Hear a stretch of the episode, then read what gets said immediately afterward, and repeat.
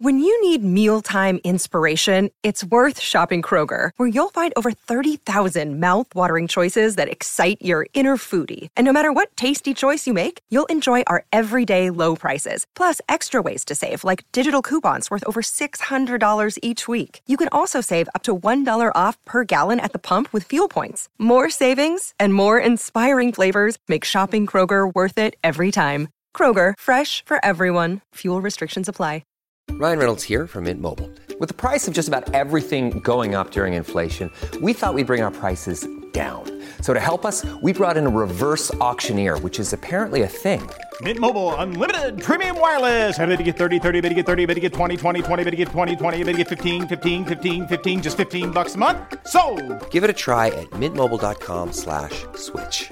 $45 upfront for three months plus taxes and fees. Promo rate for new customers for limited time. Unlimited more than 40 gigabytes per month. Slows. Full terms at mintmobile.com. Hey, everybody, welcome back to another episode of Ask Kati Anything. I'm your host, licensed marriage and family therapist, Kati Morton. I'm so glad that you're here.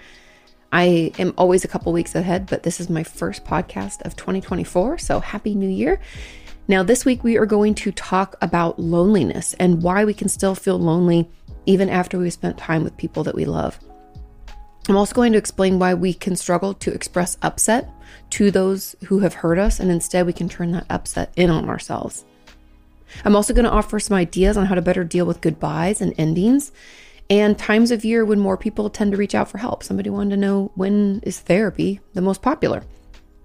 And then I'm also going to talk about um, the ways that we can love people who are hurtful to us from a distance. So, how can we healthfully set boundaries? And finally, I'll talk about ECT treatment and its effects and feelings of abandonment in our relationships. So, let's get started with our first question. This question says Loneliness. Mine isn't the simply be around like minded people type, it's this deep feeling. Not always dark, but when it gets dark, it's really, it really feels awful, quite dangerous as well. Can you please talk about types of loneliness? Because in trying to talk about my loneliness, I often find myself in an even lonelier spot. Thank you. Now, this got a ton of thumbs ups, and there's quite a few add ons to this, but I want to address this key component of it the different types of loneliness up front. Now, when we think of loneliness, most of us think, oh, you're just not around anybody. You're not around people who understand you, which is why this person said, you know, simply being around like minded people, that's not really helping anything. And the truth about loneliness is that it can come from a lot of different places. There can be quote unquote different types. This could mean that we um, wish that we were spending more time around, I don't know, an animal, even. I was reading online about the fact that you could have like no animal loneliness. Like if you lost a pet and now your house is really quiet, we can also feel lonely because we don't have a romantic partner. We can feel lonely because we just don't ever feel like we fit in.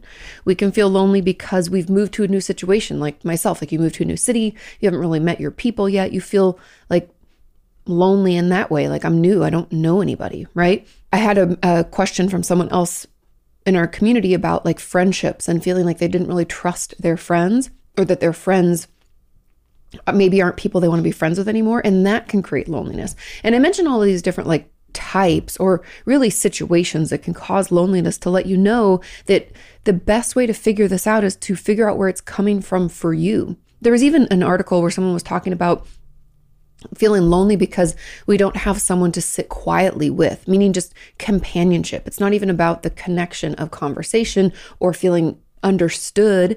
It's more about the fact that someone's just there with you. Like, let's say you've always had a roommate and now you don't, or you were married and now you're divorced, or in a relationship and now you're not. Whatever the situation, maybe you lived at home and now you live on your own.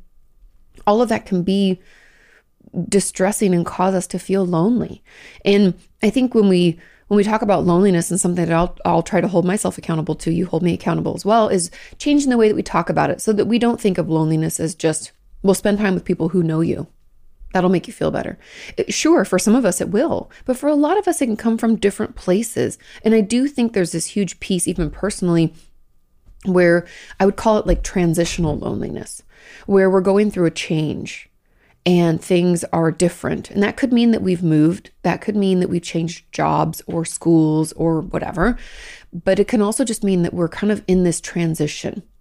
And that can happen for a lot of reasons, right? We'd be going through a breakup or a divorce. We could be changing our friend groups or trying a new career path. um, we could be doing a lot of different things. And I think in that transition of us figuring out who we are and what we want to be, who we want to be with, we can feel really lonely. Now, the fact that it's really dangerous, please reach out to a professional, get some support. Loneliness is a key piece of suicidality because we can feel very hopeless and helpless about it. And I want you to know that once we can figure out kind of the trigger for you where we think this loneliness is coming from, that's how we've like work to overcome it or quote unquote fix it, right?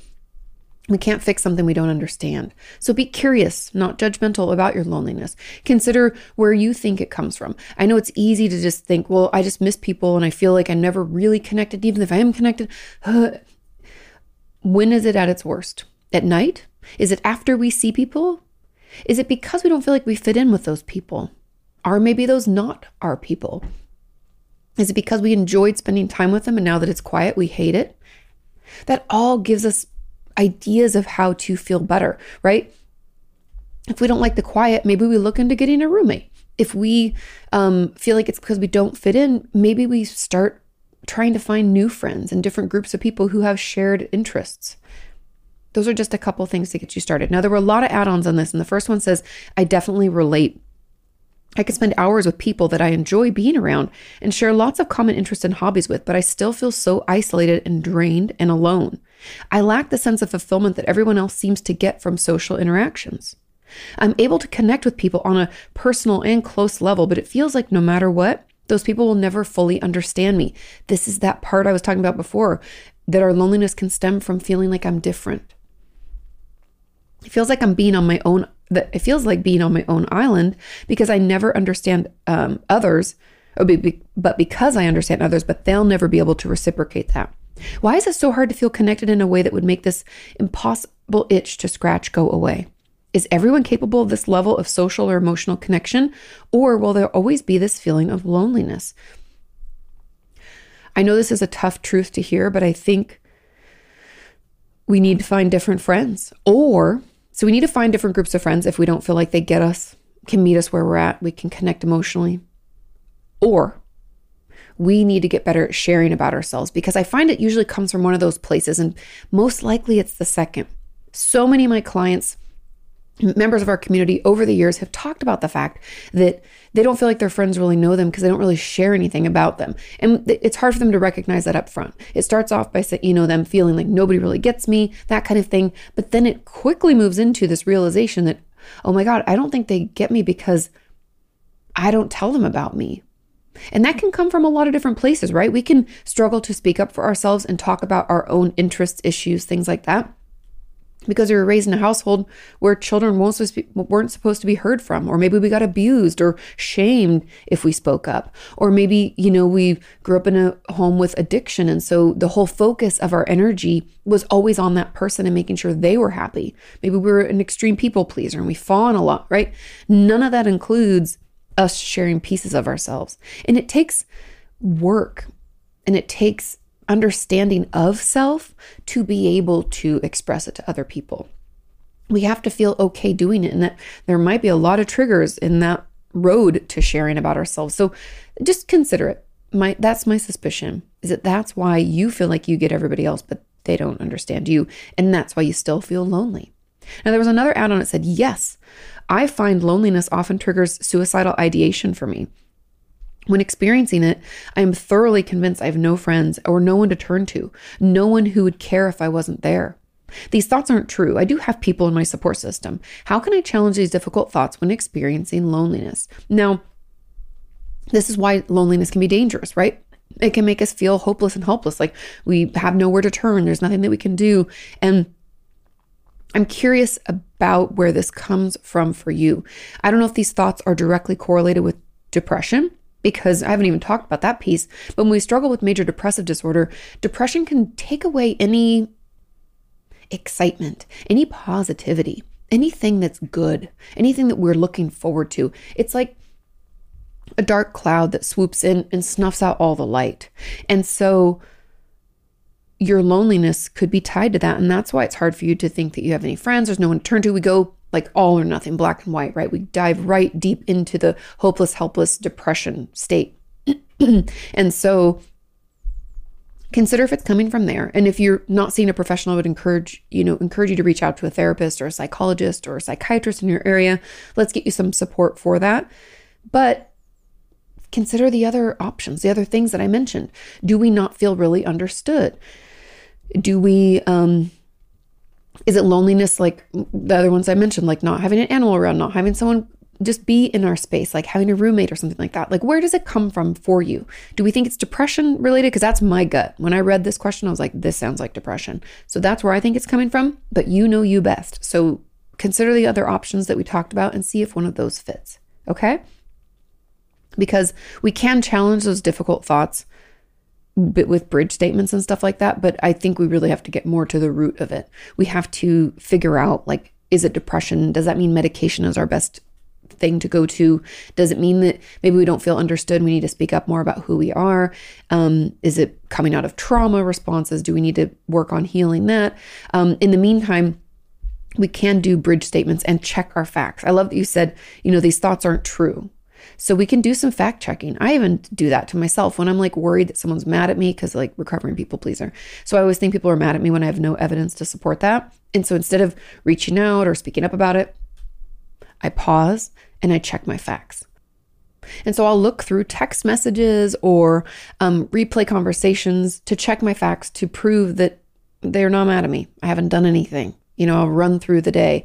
And I will admit it doesn't help 100%, but it does make me feel better. And then I have to challenge those thoughts. And those that's bridge statement land. So then instead of letting yourself say I have nobody, no one to turn to, no one will be there if I needed, I want you to challenge that with, you know, a bridge statement of something like you know, it is possible that if I needed my friends to show up for me, that maybe one of them would. It's possible I'm not as lonely as I think I am. Right? And those might be too far ahead. I don't know how far on the bridge you can get, but remember, bridge statements are not supposed to be positive. They're supposed to just be less negative than the thought prior to them. Okay? We have to kind of like build our way out. But be, be patient with yourself. It does get better, and we can overcome this loneliness experience. Let's move on to question number two. This question says Kati, when I get upset with someone else, I tend to feel the urge to punish myself for being upset rather than holding them accountable. Why is this happening? It's totally destroying my mental health and relationships. I love this question this is so incredibly common. And the reason that we usually punish ourselves rather than punishing the person who actually did something is because that's how we were raised. And I know that answer sucks, but hang with me. So when we're growing up, let's say in our first 10 years of life, we could probably even go back farther that, like, you know, when we're younger, we start to see these patterns where if we cry, if we express an upset, if we get angry, I'm mad at you, right? Kids get angry at their parents all the time especially when they're like toddlers. That's our first, uh, I guess, attempt at being independent. We try to push back when we're like two or three. That's why they call them three-nagers and terrible twos, is because we realize for the first time that we're an independent individual. We get to kind of choose things. Even though our, our choices are pretty limited, we don't know that. This is all brand new. And we realize that we're separate from our parent. Well, by golly, then I can push back and I can tell them, I don't want that. I want to dress myself. We we argue. We fight. We can say mean things. That's all because it's healthy development. We're trying to learn our boundaries and learn where we can be and what's okay and what's not okay and, and who we are as an individual. We're slowly learning. Now, in a healthy household, our parents set healthy boundaries with us. Or like you can't talk to me that way. I understand you're upset. What are you upset about? You know teaching us to use feelings words teaching us to talk about how we what we're experiencing what's going on inside. You know like one of my best friends abba is so good with this with her kids. She'll sit her boys down. She's like so you seem really upset. Are you angry are you she'll like feelings wheel it which what are you feeling where do you think it's coming from are you mad that we couldn't go outside i know it's raining right trying to help them figure out why they are so dysregulated but most of us did not grow up with that. My friend Al was also a therapist, so you know she's a little ahead of the curve. But most of us didn't grow up with that in our household, and so instead of us feeling like we can express that and we can say when we're upset and it's acceptable, that it's going to be received. Instead of us experiencing that, we experience shame. We experience guilt, embarrassment. We think something's incredibly wrong with us and it's not okay or safe for us to express that. That could be because we were harmed if we spoke up about an upset, or we were emotionally abused, harmed in a different way, but just as harmful, um, you know, by like words and telling us how terrible we are and things like that.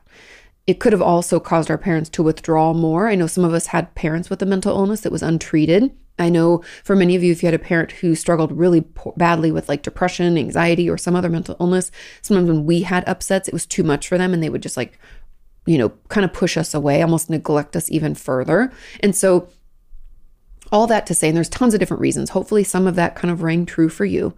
But when we aren't used to conflict, we don't know how to have it. We don't know how to hold someone accountable and speak up for ourselves for whatever reason. Doesn't feel safe, doesn't feel okay.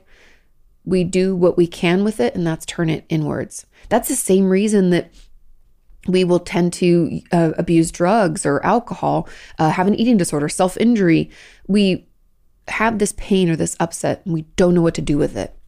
And so we turn it in on ourselves. Because if we don't have another outlet, another safe space to put things, to deal with things, it's always going to come back to us. It's the reason that children, when I'm always asked by parents and people in our community, how do I talk to my kids? How do I tell them about, you know, my postpartum depression or the fact that I have anxiety? How do I tell them without overwhelming them or without sharing too much? And my answer is always the same. It's always Share with them as much as you think they can understand. Give them all the information. Obviously, there's some things children don't need to know, but we need them to know it's not their fault because children always internalize things as being their fault because that's the only thing that can make sense to them. They don't understand the world in the way that us as adults do. And if they don't have all the information, they can't make sense of it. And so they take what they know and they apply it to what they already know. And what that means is that if mom is sad and not around and is really neglectful of me, I must have done something wrong and I'm the reason that I don't deserve it. I must have upset mom, right? Because if I don't understand why she's upset, I, I must be me. I looked at my brother, he's not upset like I am. I must have done something, right? And I know that sounds really simplistic, but it's very true. So just think of that for your own self and your own life. Are there things that were never explained to you, things that you took ownership over that were not yours to take. That could be feeding into this as, as well. But the big, like, key theme of this is that we don't speak up, hold people accountable because conflict seems scary and overwhelming. We never had a good experience with it growing up, and it's too risky or dangerous for us to engage in. And so we turn it on ourselves. Now, there's a comment that I also have the same problem. Whenever I get angry with someone else, I immediately think that I'm the one that's in the wrong. This then results in me not being able to confront anyone about anything, even when harm is being done, because I'm terrified of actually being proved wrong and having the whole world see me as just overreacting or being too sensitive. I guess my question is how can I work through this and be able to confront people when I really need to? There are key terms in here that you feel like you'll be seen as overreacting or too sensitive. That is an old narrative from your past. And I'd be curious about where that comes from. My guess is your parents, to some extent. Someone in your life growing up told you you were too sensitive and you're just overreacting. Oh, you know, she's always so this way or that way, he's always acting like it's a big deal. Mom, mom, mom, the crybaby. A lot of families talked to their children like that. I mean, I grew up with families that did that. Luckily, mine did not do that to me, but I always did feel like I was too sensitive and it probably came from somewhere else. So be curious about your experience. Be curious about where this concern for, for you being seen as too sensitive or overreacting comes from. Have we heard that story before? We have to do our own research because, again, I think it comes from your past. I think it's, it never felt safe for you to express an upset because it was too risky. To me, this just reeks of risk, right? I didn't want to be proven wrong. What if I'm what if I'm not the one that's being wronged? I'm the one doing the wrongdoing, right? In every the reason you can't confront anyone about anything is because there's always two sides to every story. Even if one person is more in the wrong than the other, there's always two perspectives. If I confront Sean about something and say, Hey, you said this and hurt my feelings, he'd be like, I'm so sorry. That wasn't my intention. I was reacting because you did this. And I'm like, oh, I didn't realize. You know, there's always two sides, there's always two pieces. But you should feel free to speak up about it so we can get all the information. And so, the way to overcome this or the way to work through this is to work to identify where it's coming from. Where in our past have we heard that we're too sensitive or that we're overreacting? Let's be curious about that and dig into it because in there is your answer in like undoing this pattern of behavior. Okay? Another add on says, on a similar note, why is it almost impossible for me to be confrontational, no matter how many times I could literally write a script and rehearse it and let someone know that something that they did hurt me? As soon as I'm actually in a situation, I freeze. It's like all the anger and frustration towards them is just gone. And then after the encounter, I'm not angry with the person, but I'm angry at myself. I immediately become uh, smiles and forgiving as if none of it ever mattered. Is there a better way to approach this aside from rehearsing and writing a script? Yes, the freeze is happening. So, my best advice is to, again to figure out where this is coming from. All of these questions just tell us that this isn't the only time it's happened. This isn't the last time it's going to happen unless we figure out its root. So, were you ever able to be confrontational growing up? Was conflict, like in my family, conflict like never happened. So it felt very out of control if I was around someone where it did. It makes me very conflict averse.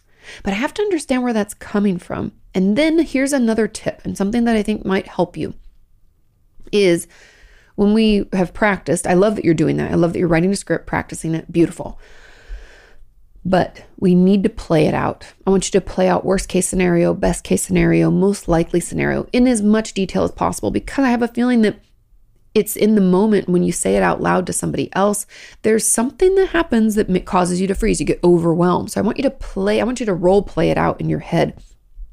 Imagine all the details, walking up to them, starting the conversation. You know, what would it be like? What would they say? How would we respond? And I know you're like, but I am rehearsing it. Let's do best case worst case, most likely case. Okay. And then the last little tip because you freeze and you like forget everything. I want you to have some kind of grounding technique to bring you back out of that freeze because freeze is essentially our, our nervous system getting overwhelmed fight, flight, freeze, or fawn. You're going into freeze. Um, I don't know if right before we could do a full body shake, if we could have a fidget toy in our pocket while we talk to them. I don't know what will keep you out, but let's. I have um, a whole video about grounding techniques. I also have a video about uh, coping skills. You can look those up on YouTube. Coping skills, Kati Morton. Just pop it in the, you know, the little search tab. Uh, but maybe those can help bring you out of that because freeze can be so. Ugh, it, it's the worst. It's so such a helpless feeling. I'm so sorry, but we have to find a way to break you out of it. And playing it out and doing that, I think, can get you there. Okay. Let's move on to question number three. This question says Hi, Kati. I'm looking for some tips on how to better cope with goodbyes and endings. It's almost unreal how upset I get, even when something doesn't really mean that much to me. A coworker that I'm not even close to can retire, or a neighbor I rarely talk to can move, and it devastates me. Or a restaurant can close, or a TV show can end, and I feel sad and anxious at the thought of something being over. Sometimes I even have a hard time saying goodbye to coworkers on Fridays, knowing that I won't see them for a few days over the weekend. It's pretty embarrassing, lol. I feel like this obviously has to do with attachment. It's like you read my mind. But I don't have any trauma or abandonment in my childhood that would explain why I have so much trouble letting go of people. Oh, letting go of people, experiences, and things. Any tips? I love your podcast so much, and I also wanted to say that I really enjoy how the episodes have been a bit shorter lately. I've noticed that they're about 30 to 45 minutes, and that's perfect. Yay! A lot more digestible and less overwhelming if I miss one and want to catch up on a few. Thanks again. That's great. I did shorten them on purpose to make them more digestible because I'd heard that it's hard to get through them when they're extra long. So thanks for the feedback. Okay, now, great question. We're going to have to do a little research. And I know I say this all the time, but we have all the answers as to why we're reacting in the way that we are. We just have to dig into it. You said you don't have any trauma or abandonment in childhood. That's wonderful. That doesn't mean that we won't struggle with attachment. Now, I have an attachment workshop available on my website. Go to katimorton.com. I have a workshop over there if you want to learn all about attachment. But trauma and abandonment in childhood aren't the only reasons that we can struggle with attachment. Attachment has a lot to do with us feeling like our parents are consistent and we can count on them. Now, I know adult you might think, but I had it fine. My parents were good. Like they were there and, you know, It wasn't too bad. Here's a couple examples of things that are incredibly common that could lead to something like this. A parent not picking you up on time from school or from a sporting game or some event. You're the last one there with the teacher, or everybody's gone and you're waiting in a parking lot. That's really scary for kids. Did you have a lot of death growing up? Maybe lost a bunch of grandparents or aunts and uncles? Did you move around a lot? Now, I know we like to think of trauma as this like a big T thing. I must have been abused, something had to happen. There's a lot of ways that we can be terrified, we can be overwhelmed, we can be dysregulated for a long period of time. Did your parents get divorced? Was it messy? You know, there's a lot of different reasons that we can struggle with this type of attachment. And it clearly has something to do with that, or maybe fear of abandonment, which could be kind of a symptom of BPD. I'm not saying you have borderline personality disorder or BPD. I'm just saying it's a symptom of it, and a lot of us can struggle with it. And that could come from anxiety, distrust in the fact that people can show up consistently, right? It can be because we get so dysregulated. We feel everything so intensely. We there's a lot of different reasons this can happen. So do some research. Maybe one of the things I mentioned, you know, you're like, "Oh, I didn't think about that." Let's dig in. Let's figure out where that's coming from. Sure, we didn't have abandonment as a child or any major trauma that we can think of, but maybe some of those other things I mentioned, you know, rang true for you. Parents not showing up for us, maybe being late a lot, saying they're going to come and be it. Like my dad, because he worked away from home a lot, would be like, oh, I'll be at your game. And then sometimes he'd be called to work and he couldn't. And that sucked. Does that mean I'm like horrifically traumatized and I can't function? No. But does that mean that I could have a little bit of a fear of abandonment or attachment issues? 100%. So consider it. Do some deep diving. It'll tell you where to work in therapy and what to what to focus on. But like I said, on my website, I have an attachment based workshop. I have tons of videos for free on YouTube about attachment. I have an inner child workshop that I think could benefit all of us. But do some journaling. Let's figure out where this is coming from. There's something in here about things being over that's very triggering. And I'm curious why and where it came from. Don't be judgmental. We're trying to learn. Um, again, I don't know if you had to move a lot. I don't know if you had a friend leave. Like one of my good friends um, moved in middle school and it was devastating for me for a while. Let's think about all these little events. It doesn't have to be a big one, but a bunch of little ones can lead to us always being concerned about people not being around, feeling abandoned, feeling left out, feeling insecure in our relationships. So let's consider where that could come from and, and keep me posted, okay? Let's move on to question number four. It says, Hey, Kati, I was wondering as a therapist if there are certain times of year that you tend to get more patients. I imagine with health insurance deductibles reset, uh, resetting January 1st, that many people would either start therapy or stop therapy around New Year's.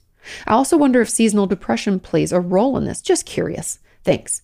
Thought this was an interesting question. And the truth is, you are correct. Um, winter. winter is the most popular, although I will also tell you that um, even though I'm not in private practice anymore, my friends who are had this wave of increased people seeking therapy in the last year or two, and it's because of COVID. I mean, I could say that it's a bunch of different things, but it all tracks back to COVID and the fact that we were away from people, that we were isolated, that we all work from home. Like that disconnection is very dysregulating. And so that caused this huge wave, but winter for sure. Now, deductibles resettling, yes, or resetting.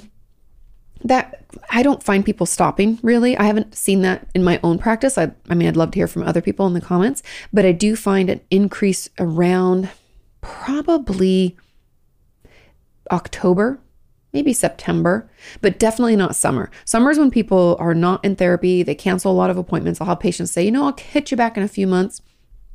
Obviously, those of us who need more consistent care, you, you don't ebb and flow like that. But for a lot of like higher functioning patients who are, you know, managing most of the time, they won't come in then. Also, my kids in, in college and stuff like that, they are like, bye, see ya. Um, but definitely the fall.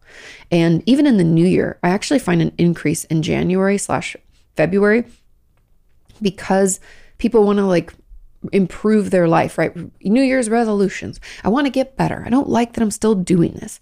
Um, that can be an increase as well. So it's really all of fall and winter. So you are right. Okay, moving on to question five says, Hello, can you talk about loving at a distance? when one has to get away from their toxic home or parents but still loves them? And is it possible to set boundaries and have one's own life without them in a healthy way? Okay. Couldn't love this question more. Yes, but let's be real about this. Cutting off contact, going no contact with a family member or a parent is difficult. If anybody tells you it's easy and they say it's the best thing I ever did, they're not telling you the full story. Yes, it can be the best thing we ever did. And yes, I think it's often the healthiest thing for us. When a parent is erratic, inconsistent, abusive in language or in behavior, it's not safe for us. And it is best to not see them, at the very least, rarely see them, if not go no contact. But that doesn't mean it's not painful. So, with all that being said, the way to love someone at a distance is to do your own work. And this is where it's really, really hard, especially when we grew up in an abusive household. We probably grew up our whole lives thinking that our parents' emotional dysregulation was our responsibility. We probably walked on eggshells. We weren't sure which kind of parent we were going to get. We didn't know if they'd be drunk or high or abusive or not or angry or happy or whatever, right? And so when we go to change the dynamic of the relationship, to place boundaries, to potentially go no contact, we can feel a lot of guilt. And while as a therapist on the outside, I can tell you with 100% certainty that that is misplaced guilt, it doesn't feel like that to you because you've always taken the blame. That's the dynamic. That's what we're used to. And so, in order for us to healthily go no contact or put boundaries and limit our, you know, communication or time spent with an abusive parent or family member, we have to untangle that. And what I mean by that is in therapy, we have to figure out kind of do what I would call honestly, I, have done this with a couple patients and it's been really helpful. It might not work for you, but just as an idea, go through this practice of situations and experiences where you felt guilty, shame filled, or like responsible for them in some way. Let's think about that. Let's do like a trauma timeline for that. I want you to jot those down. And then in therapy with your therapist, I will I would help my patients like argue back. Okay, so so you're telling me that your your mom got mad that you ate dinner without her when she didn't come home from work for like 4 hours more than she. Okay, okay. So you're to blame hmm, what? You know, we have to second guess that. Okay, so you got reprimanded and you know, were abused because you showered first. Hmm. Right? We sometimes we'd forget how ridiculous these scenarios were and we always assume that a parent is right because that's how we were raised, right? And that our responsibility is to keep the family happy. We could have been the golden child. It's our job to keep everybody happy. Um, we have to look back on those and we have to check our facts because that guilt isn't isn't really guilt. Now hang with me. This is kind of my second piece to this. Is that sometimes when we feel guilt for an experience that isn't our fault, right? We think of guilt like in a court of law, right? We you, you have evidence to prove that you were guilty of a crime. When it comes to emotional experiences like this and the guilt that we can experience from an abusive parent, it often has no no evidence, no facts to support it, but that doesn't negate the feeling. But the feeling usually isn't guilt. And it doesn't it takes us a little bit of work and consideration until we can figure out what it is because we know guilt. We can talk about guilt all the time. I feel so guilty. I'm to blame. What is it that we really feel? Do we feel responsible? Do we feel shame? Do we feel angry? Maybe we feel irritated. I don't know. Go on the feelings wheel, go to feelingswheel.com, pull it up. It's a great website. Um, consider if it's not guilt, okay? Because that, I find that to be the biggest hurdle for my patients who are trying to go no contact or limited contact. Now, all that being said, okay, that's kind of the background of it, the issues and kind of hurdles that I feel you have to jump through in order to, or jump over in order to get to a healthy place. Now, how do we set boundaries and live our own life without them in a healthy way?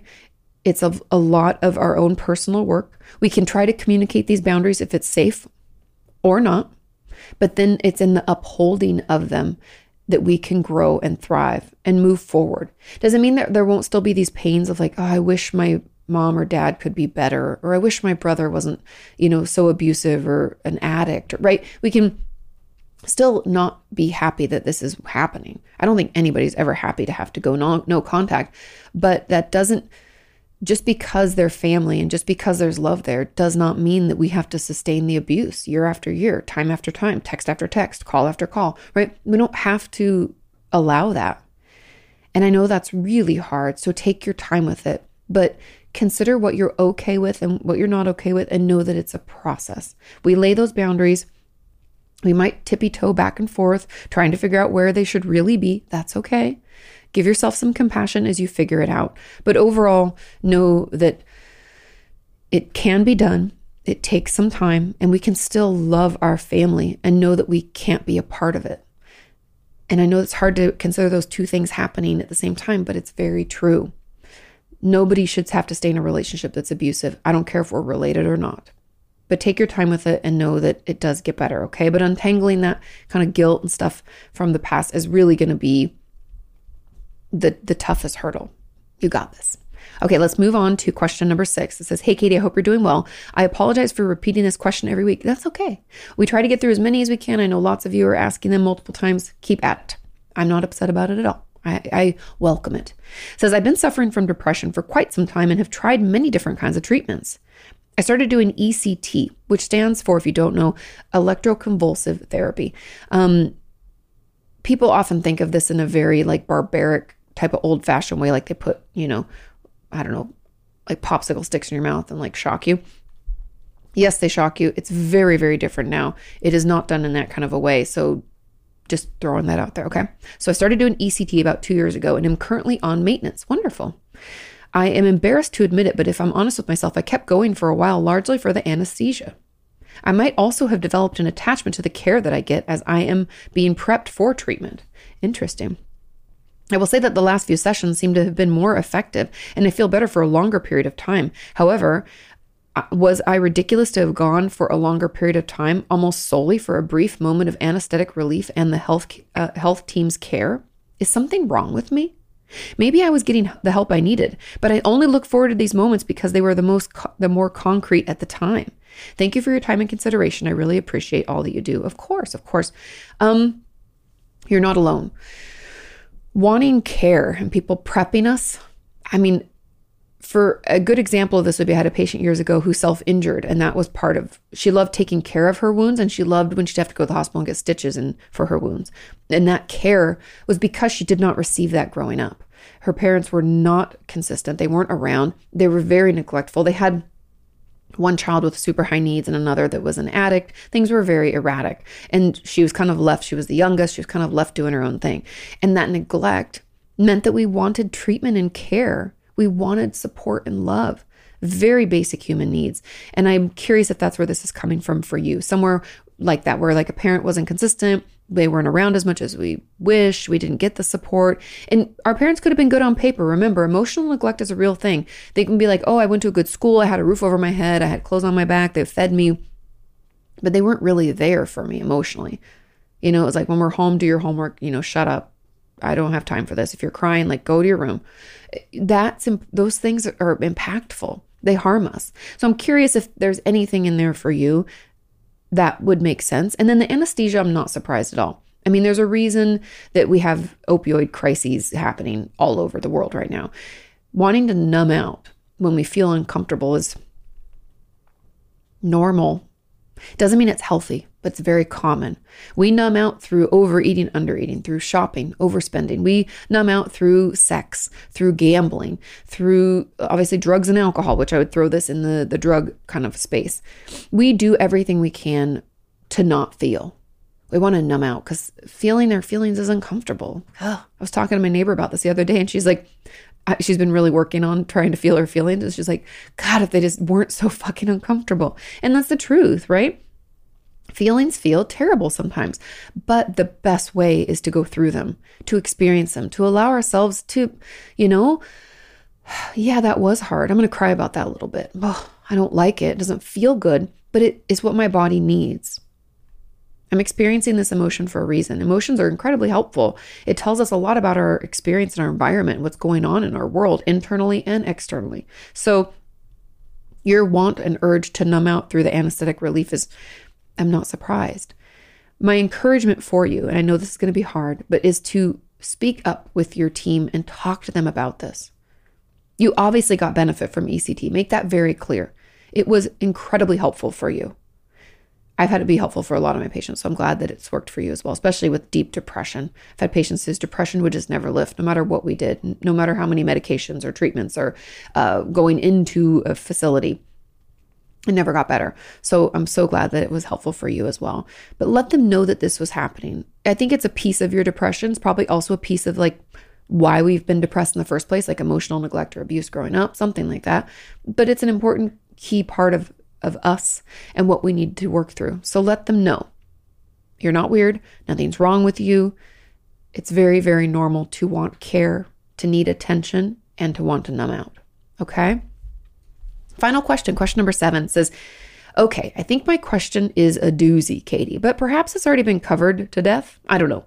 But I really struggle a lot with feeling a sense of abandonment when I'm impatiently waiting for a response to a text from a friend.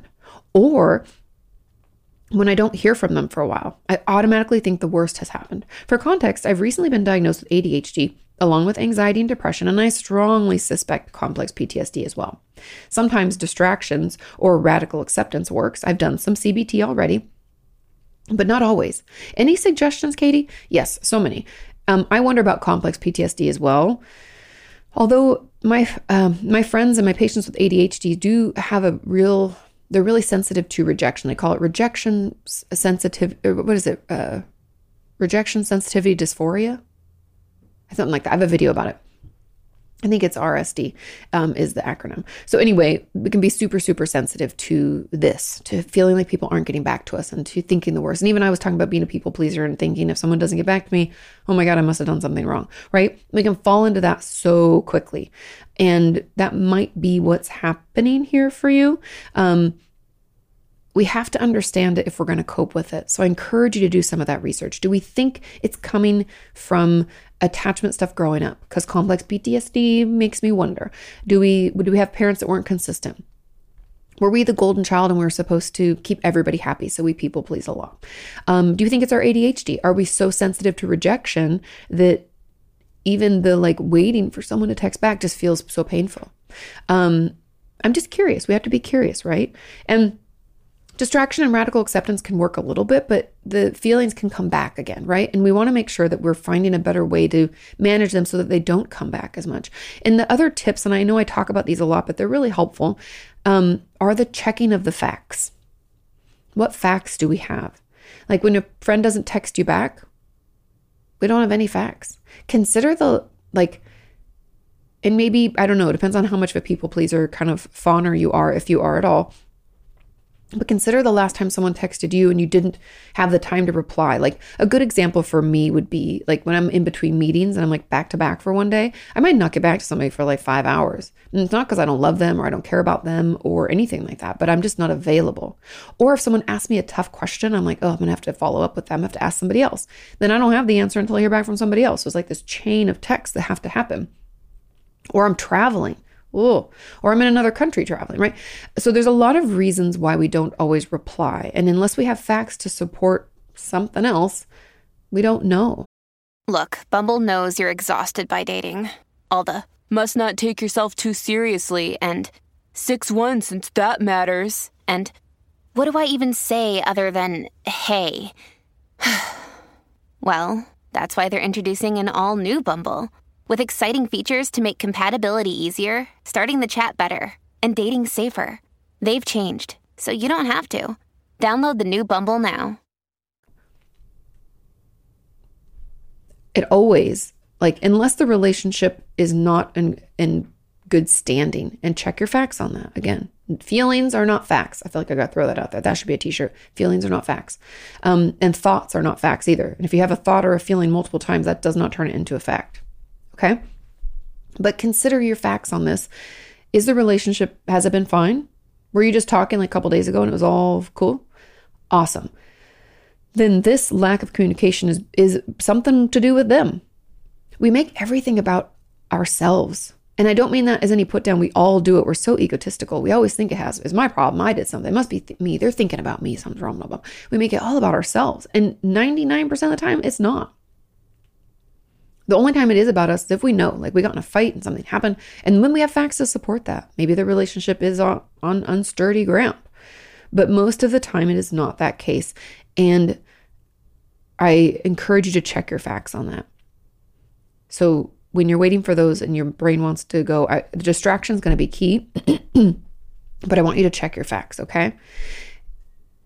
Let's do that. Then the next thing I want you to do, and I know this sounds kind of weird, but it's because of what I think it's this buildup and the fact that you already have anxiety and ADHD. I want you to either do a full body shake or I want you to dunk your face in some cold water in your sink. You could splash it, but dunking's a little better because we want to trigger that diving reflex and we also want to like shake out some of that anxiety. Because I think sometimes when we struggle with ADHD and anxiety, uh, uh, something can happen. I don't want to say a big or a small thing, but like a, a issue in a friendship or relationship can occur. And instead of acknowledging it, being able to check our facts, take our time with it, we jump to conclusions. We immediately fall into this worry well because we already worry all the time. And our anxiety just takes us on this horrible ride. And so we want to shake out that energy. It can get queued up in our system and it has nowhere to really go. And so it goes to our brain and swirls our thoughts at like a million miles a minute. Nobody likes that. So, full body shake or dunk your face and check your facts. And then keep me posted, okay? Thank you all so much for listening and watching. Thank you for sharing this podcast. It really, really does help. Thank you for asking your questions. Have a wonderful week. Do your homework, and I'll see you next time.